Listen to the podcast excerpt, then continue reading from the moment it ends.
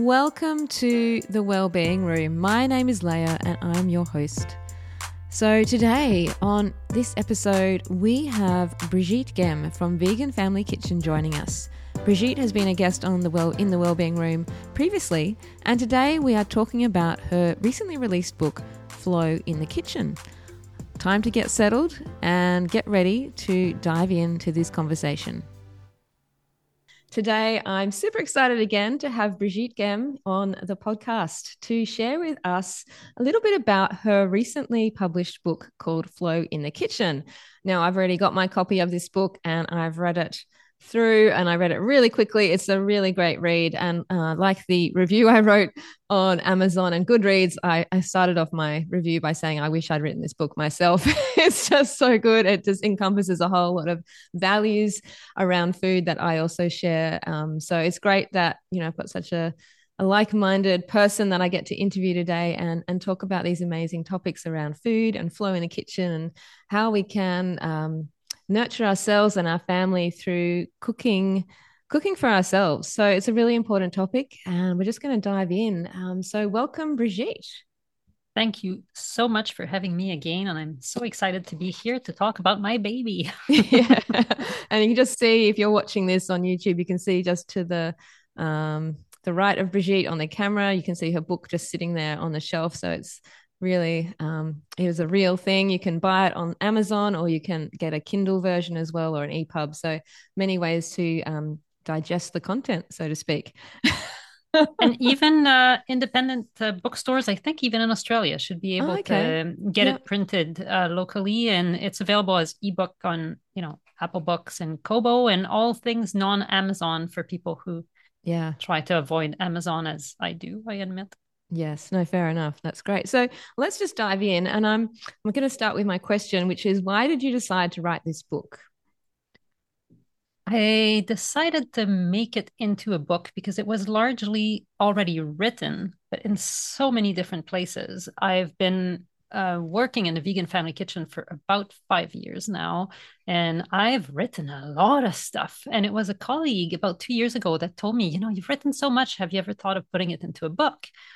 And it was the right thing to do. I went into it a little backwards. Actually, I wanted to do it last year. And then I was like, oh no, it takes too much time and I don't really need to do this. And it doesn't really help me reach more people. And then I realized it was a very good thing for me to do because it forced me in a way to string together my ideas in a more consistent package, for lack of a better word, into a consistent framework. And the funny thing about the title is that I was polling my newsletter subscribers, and I created this poll saying, you know, these are a bunch of different titles, and I tend to write really long titles, and I apologize to everyone for that. And I was trying to get a little bit of input from other people to bind me. And so I was writing this list of titles, and I wanted to throw in some random titles in there just to, as bait, you know, to see, to distract from the other titles that I thought were better. And then I thought, Flow in the Kitchen, it just came, you know, like that. And it became a concept that captured a lot of the thoughts I already had, but I had never managed to pin down.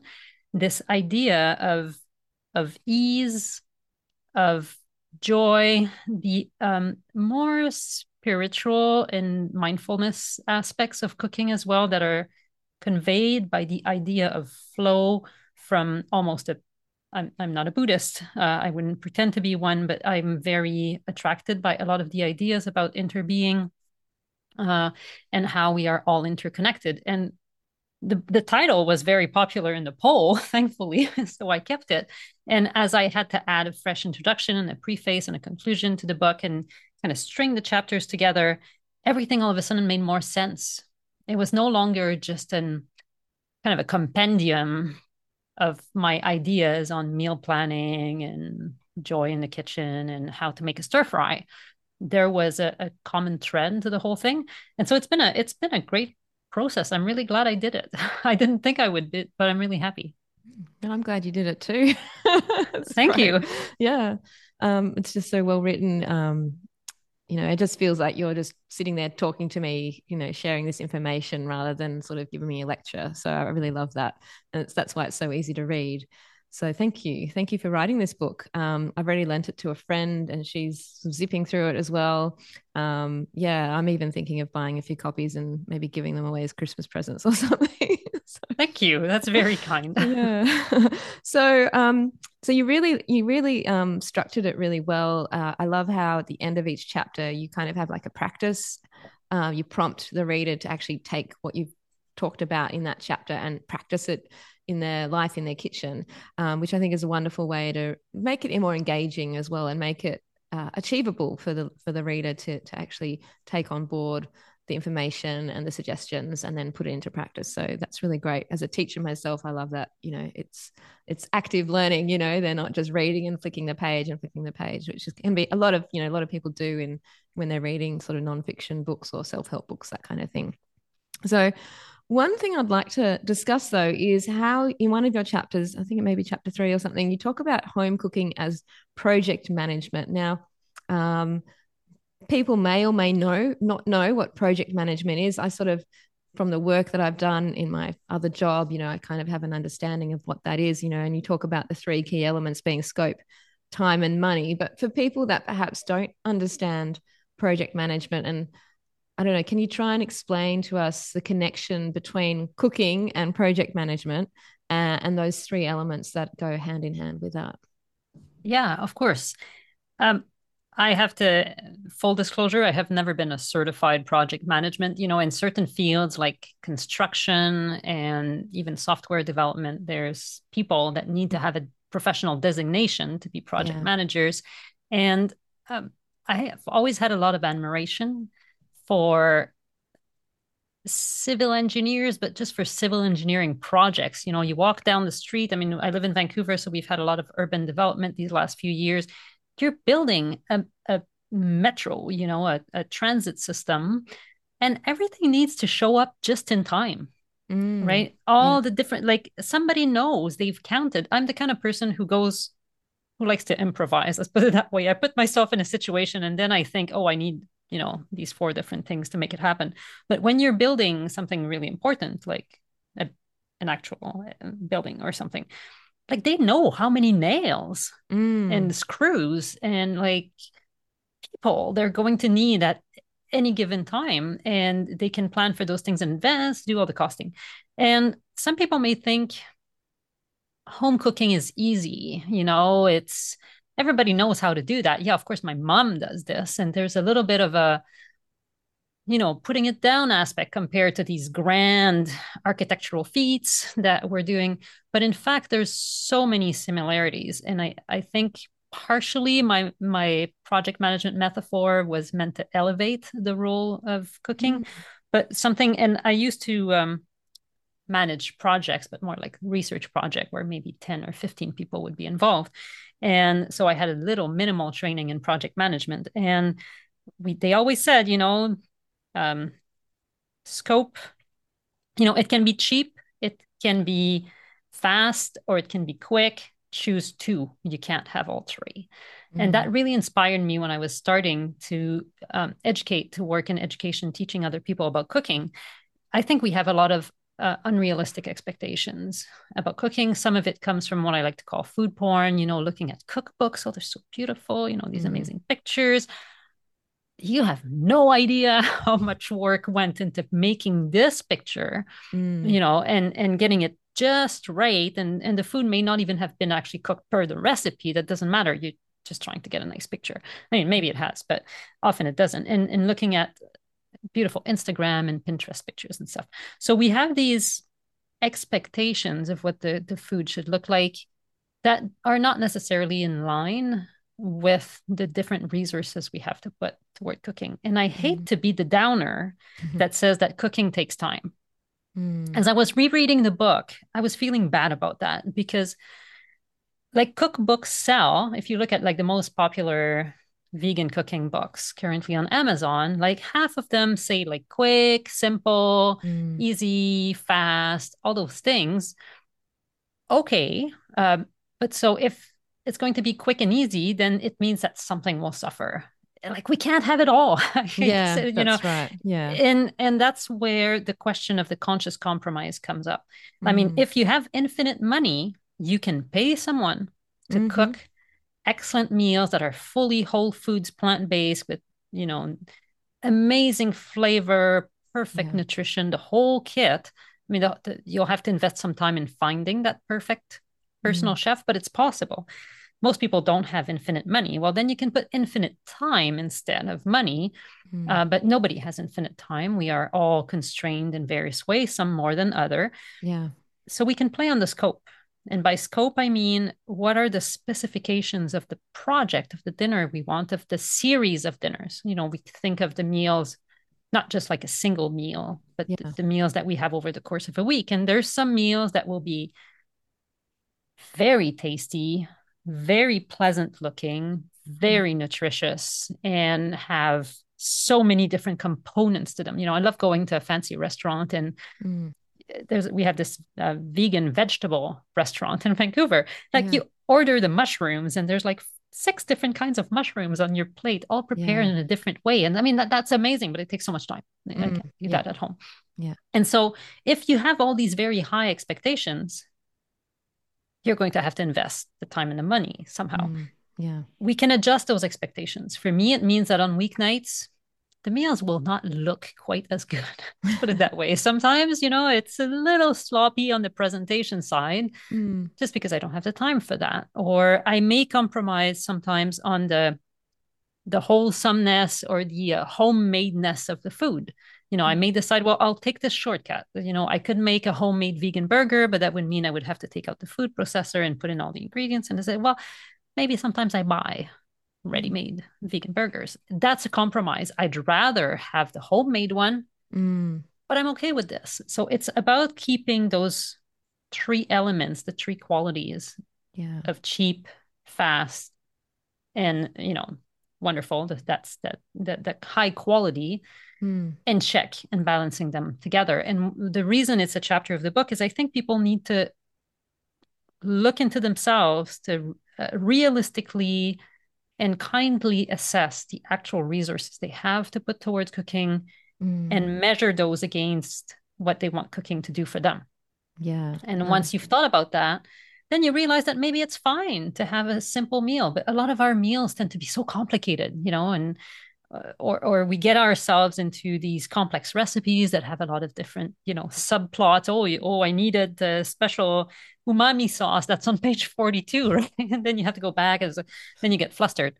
So maybe you just decide that a little soy sauce is a perfectly fine seasoning for your stir fry. Exactly. Yeah. No, thank you for that. And what you were saying about the project management, it actually reminded me of, I don't know if when you were at school, we had a subject called home economics in high school. And I think it's probably been bastardized over the years.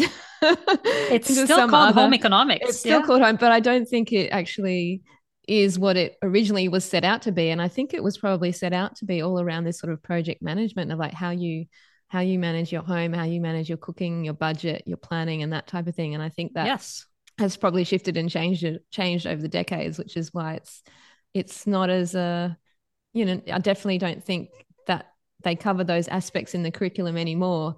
And maybe that's because of, sexism and feminism and all that kind of stuff. Maybe those sorts of things have changed that, where it's not the role of the women or the woman to do that anymore, but it usually falls to the woman in most cases. Yeah. I think people take for granted that those things are easy, don't really deserve to be taught or taught as in being taught by someone or thought about. Yeah. It can't be that hard if my mom has been doing it for all, well, it's all the things that are feminine. That's definitely something out there. And also there's other subjects that are so much more important. So apparently, yes. And yeah. I completely disagree, because what can possibly be more important than feeding yourself really good food? And knowing how to budget and plan for that as well. Yeah. My mom went to the, it was called the Family Institute, where good housewives were trained back in, and it was like a full on high school diploma that she did there. And a lot of the focus was on all of these issues. And I was looking at some of the texts, you know, when I was going through boxes of old things. And those are old subjects. And, you know, maybe it's because I'm in my 40s that I'm okay looking at this now, but I really wish I had thought about this more thoroughly when I was 30 years old, but no. Yeah. Yeah. No, what you're saying. Never too late. No, that's right. You know, and I think the work you're doing is helping people with that as well. Like you've really, yeah, just your book in itself is kind of all that rolled into one really, or at least a big part of it. So thank you. Now, apart from the project management side of things, you know, the scope, time and money, another big issue that people have when it comes to cooking and is that there's this resistance to cooking. It's like, I'm not a good cook, or I don't like cooking, or I just cook because I have to. So there's all these sorts of thoughts and ideas we have about, you know, our ability to cook and our desire to cook and our willingness to cook. And sometimes there's a bit of resentment because we have to cook for our family and they don't help out or they don't like what I cook, you know, those sorts of things. And I remember when I was in a bigger family sort of unit, you know, there was always that, you know, I've got to cook food so that this person has food for lunch tomorrow and that person has lunch for tomorrow. And then I've got to, you know, there's all these things that's weighing on your shoulders. And you do have a chapter that talks a bit about this. So I'd love you to share some thoughts about, you know, how do you overcome this? How do you help people overcome this resistance? What are some tips or advice that you could give us? To me, the place to start is to know why we hate cooking. And I'm a sociologist by training, so I come at this through a sociological lens. And we have to acknowledge the power of the forces in society that devalue home cooking. And you had a fantastic podcast episode not that long ago where you were talking about, I can't remember what it's called, the local food ordering. Like Menu Log and Uber Eats, yeah. Yes, exactly, right. And we have Uber Eats here in Canada. Interestingly, we have two that I realize are only Canadian. One is called Skip the Dishes, and the other one is called Just Eat. And I mean, those are brilliant brands because they totally capture what it's about is people just want to eat and they don't want to be stuck with washing the stupid dishes, right? And I think there's more than, let's say, laziness involved. I don't think it's because people are lazy. I think it's because we have completely devalued this process of home cooking. And largely, first of all, because it's a feminized activity. I mean, there are men who cook, but my first language is French. It's funny how in French, you know, a female cook, because we have different words for male and female things, of course, being a complicated language.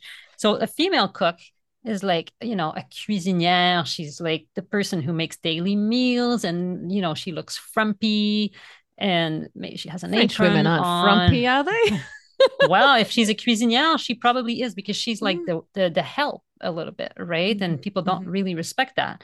But a cuisinier, like, is a chef.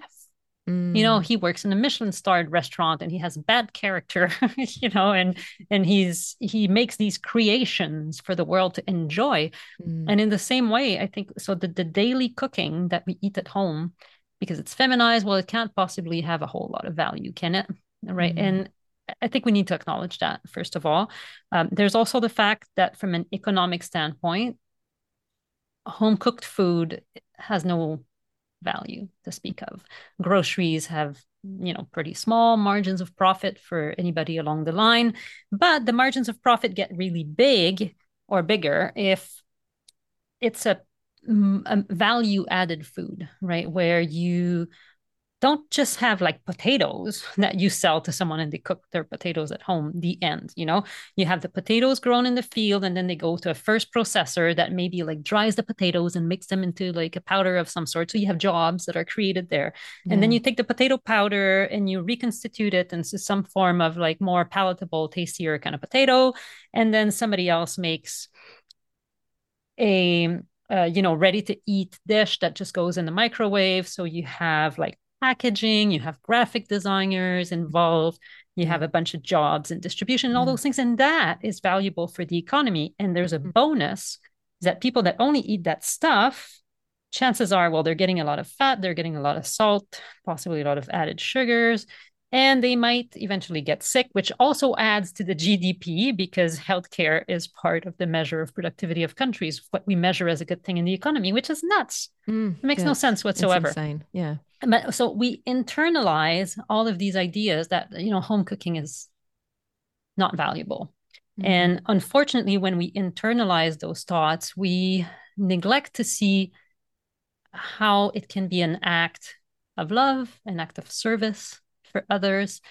And I'm with it. There's days when I really feel resentful about cooking. Why is it only me? Especially if my kids, like, it was when my son was 2 years old, he was, you know, not completely verbal yet. But one night he said, "I want a different dinner." You know, I almost lost it. I was like, you know, go cook your own bleeping dinner, you know, you little brat. And of course, I didn't say that because I'm such a patient mother. But it's difficult, right? There's a lot of tension. We fear that we're going to be judged about the food. We want the best for our family. But at the same time, why are we the only people who care about this? And then we finish dinner and my husband gives the kids a cookie.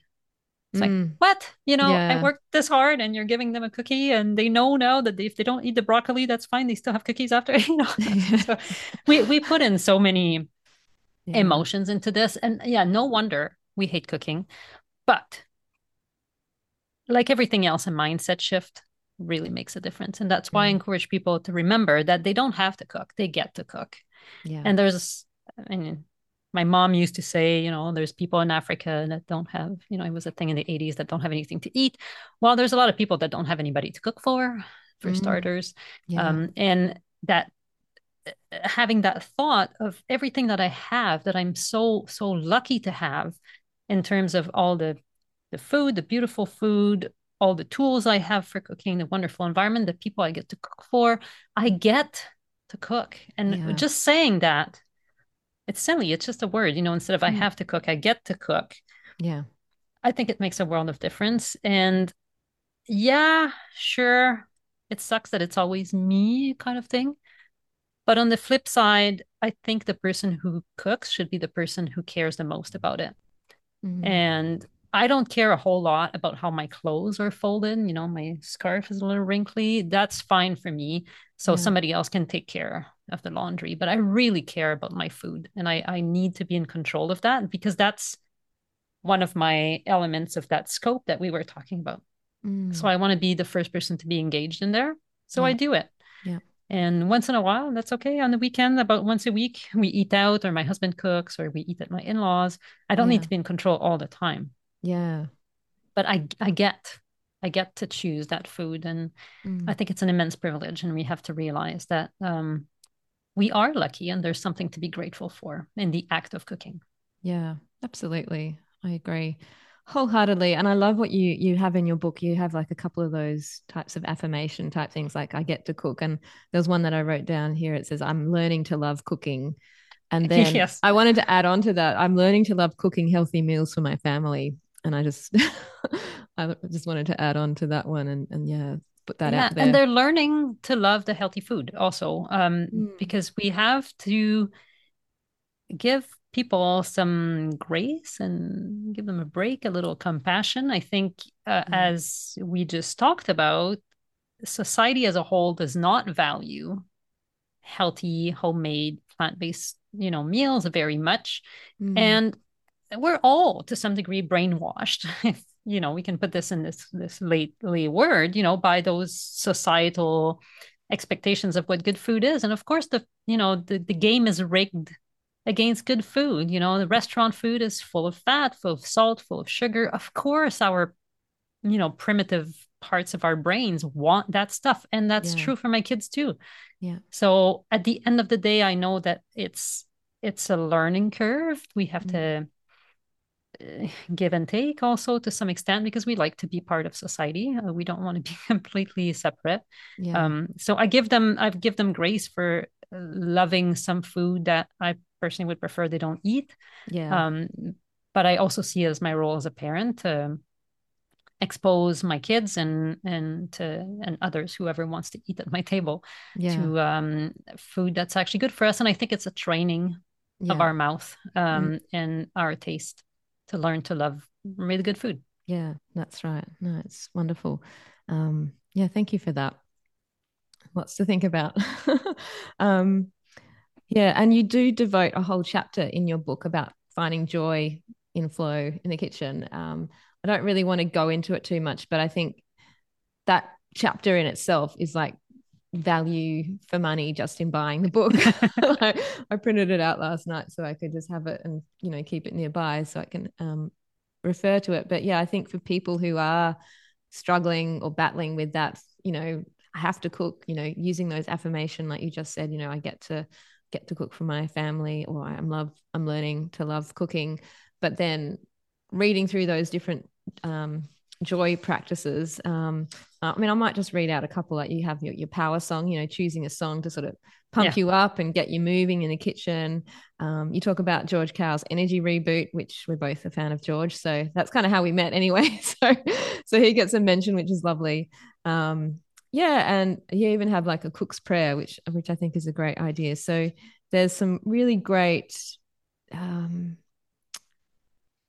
rituals that you call them that we can practice to bring that extra element. Do you want to just talk a bit about, you know, why there's you feel just that's so one important thing I'll say here about that is that basically you have to fake it till you make it.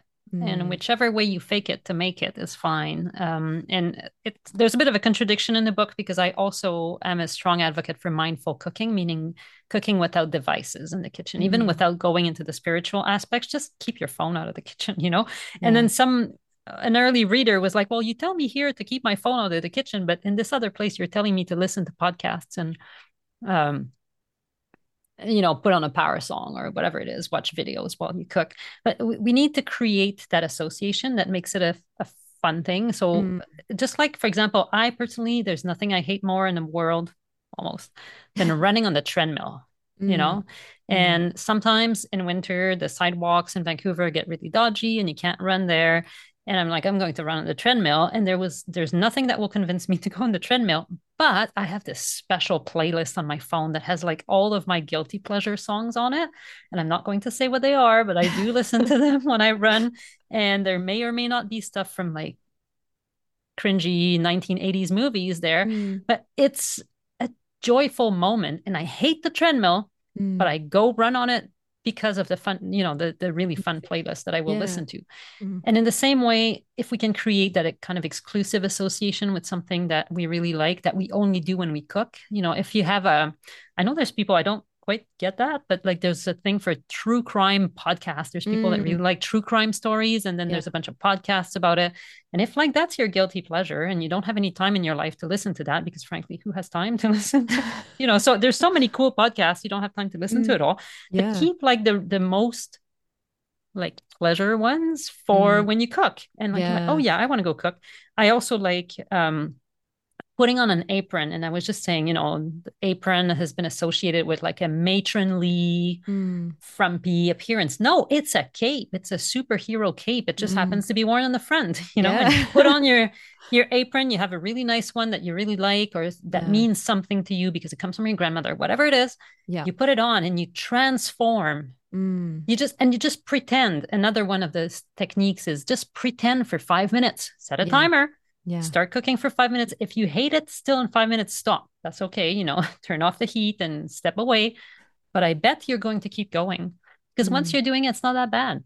Yeah. Right. Yeah. So, and not only it's not that bad, but you can find pleasure in it. And I'll keep going. You know, this is moving along nicely. So yeah, no, great. Yeah. Thank you. Yeah, it was something I was going to say, but I've completely forgotten now. Oh, yeah, no, about the podcasts and listening and the music. It's like, I think there's a distinction about the phone in the kitchen where you talk about, having your power song or watching or something on YouTube or playing a podcast versus using your phone and just scrolling through for recipes or looking at food porn on, you know, Instagram and things like that. So there's different ways we can use our devices, some for support, like the listening and the music to healthy inspire ways. Us. Yeah, yes. Healthy ways. And then there's other not so healthy ways that are just really distracting us or, you know, taking away our power in the kitchen. Because you do talk about how, you know, if we've been cooking, you know, over the course of our lives, you know, we have some experience, we do kind of know what to do. And maybe we just don't have the confidence because we see all this stuff, all this pretty looking stuff that, you know, it's very well stylized and it's made to look good, and it's like you want your food to look and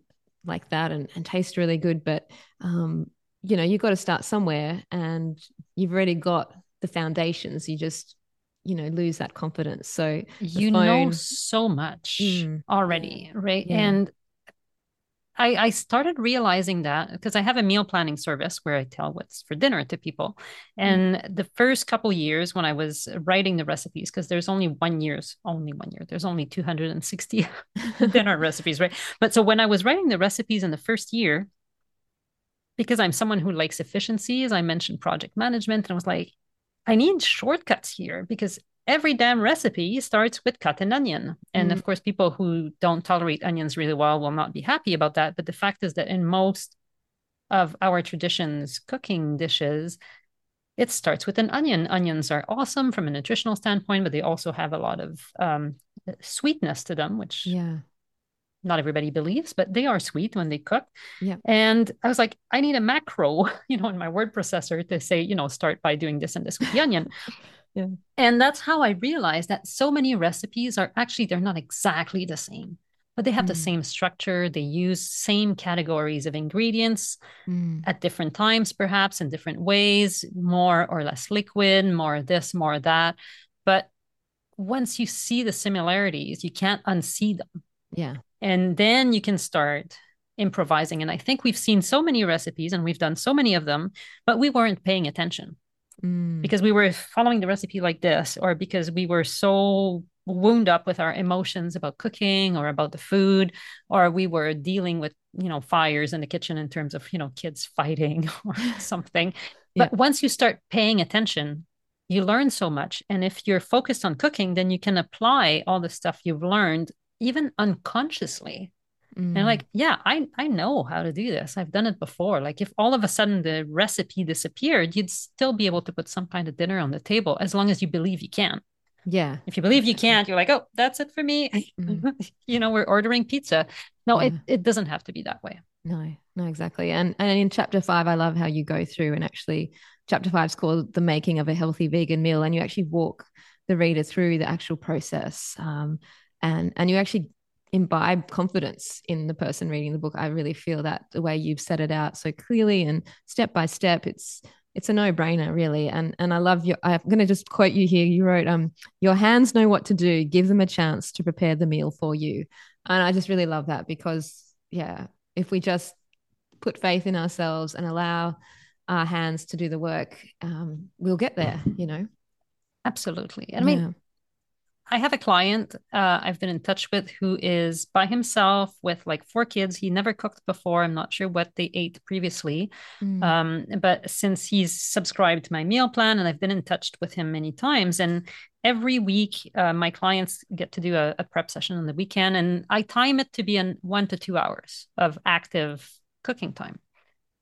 And so I was in touch with this man and checking in with him, you know, is everything okay? Because I really, really, really want him to succeed. And he said the first prep session took him like 6 or 7 hours, right? Oh, wow. And I was like, I'm so sorry, you know, and I wished I had been there to, number one, help him, but to tell him, you know, don't do this, take this shortcut instead, right? Because there's a number of assumptions that are built into any recipe in terms of the skills of the people.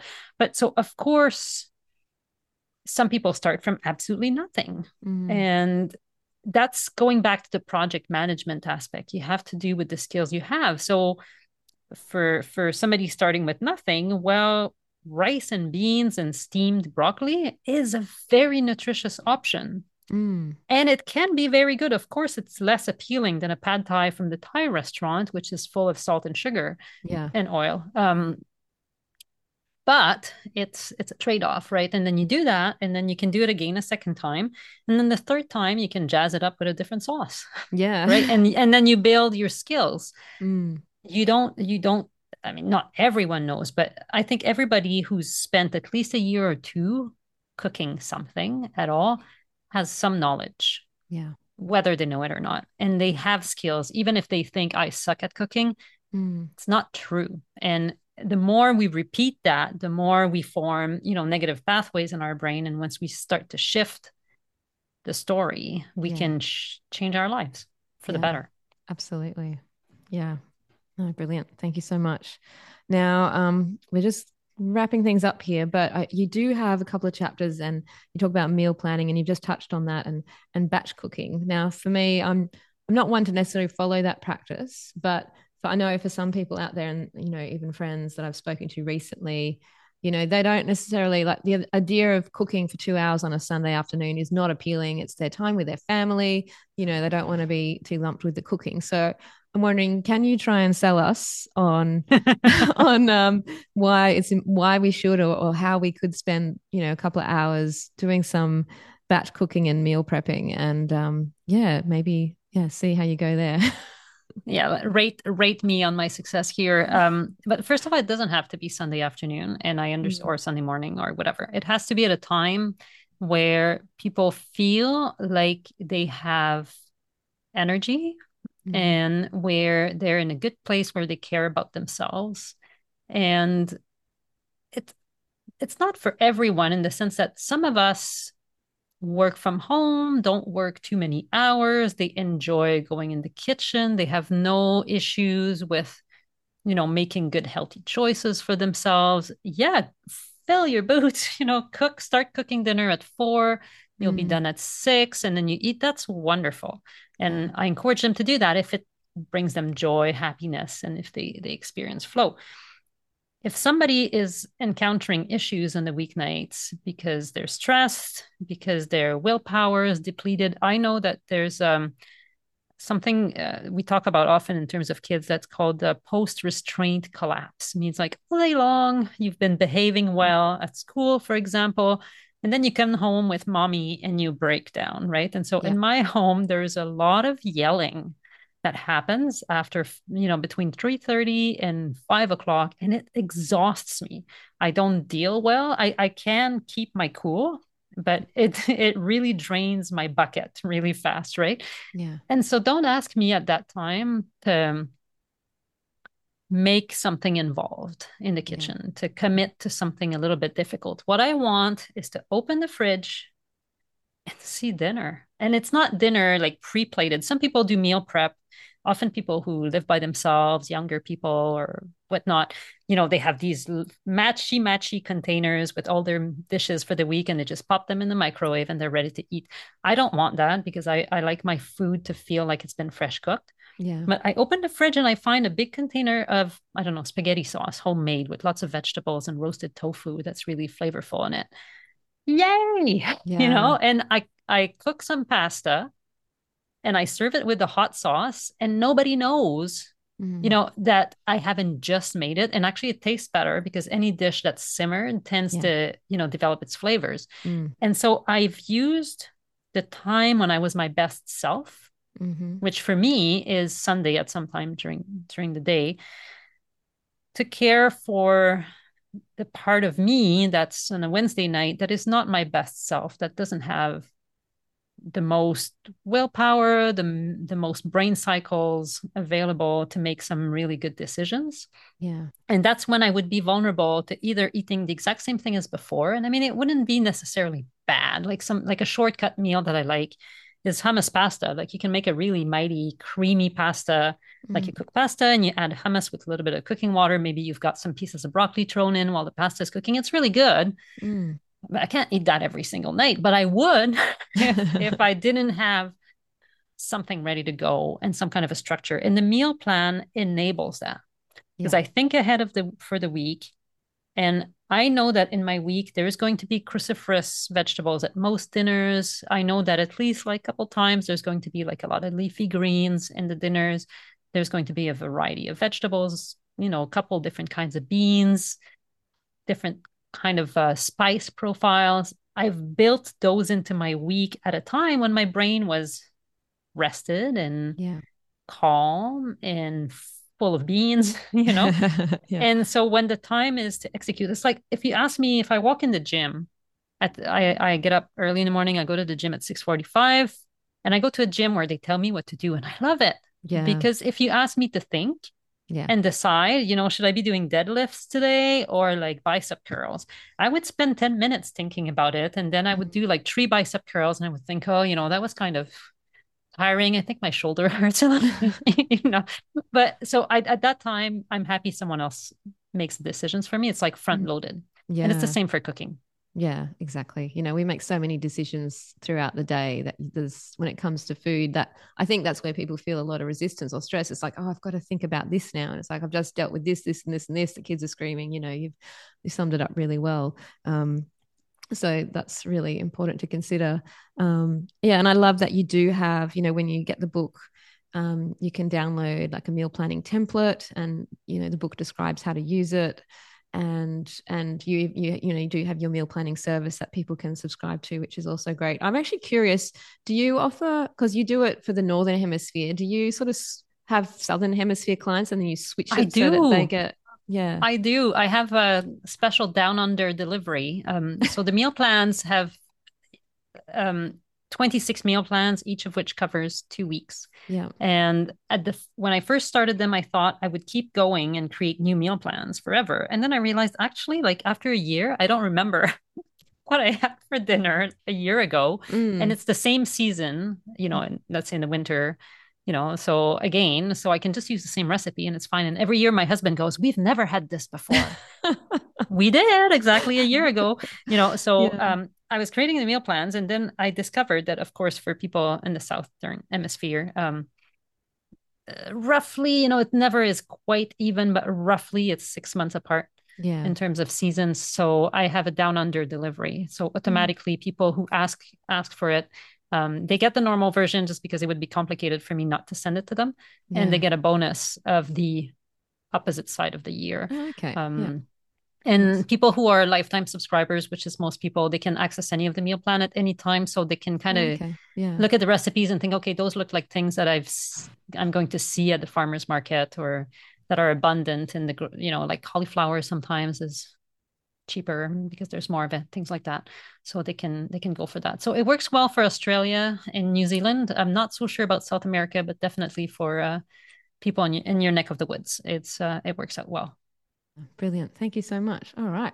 Well, we might wrap it up there. My dog is bashing the front door, wanting to go out. So I'm going to have to attend to that very soon. But I just want to thank you so much for joining us in the Wellbeing Room today, Brigitte. It's always a pleasure to have a chat with you. And, you know, I look forward to having another chat with you in the near future. And yeah, thank you for the book. Here. Yeah. Thank you for writing your book. And yeah, please, all the people listening or watching, get your hands on a copy. It's really, you'll be doing yourself a big favor just by learning some of the tips that Brigitte shares and vegan cooking. You don't have to be a vegan to cook this way. You know, I think swinging more towards plant-based eating is definitely becoming more popular. And this is a great sort of window into learning how to do that yourself. So thank you so much, Brigitte. I hope thank you for your support. This was super fun. Always great to meet you. Yeah. Thank you so much. I'll see you next time. And that's a wrap for today's episode of The Wellbeing Room. I hope you enjoyed my conversation with Brigitte. Feel free to get a copy of her book, The Flow in the Kitchen. You can find it online and you can order copies as well in paperback format. I look forward to your company in the Wellbeing Room in the not too distant future. Until then, stay well.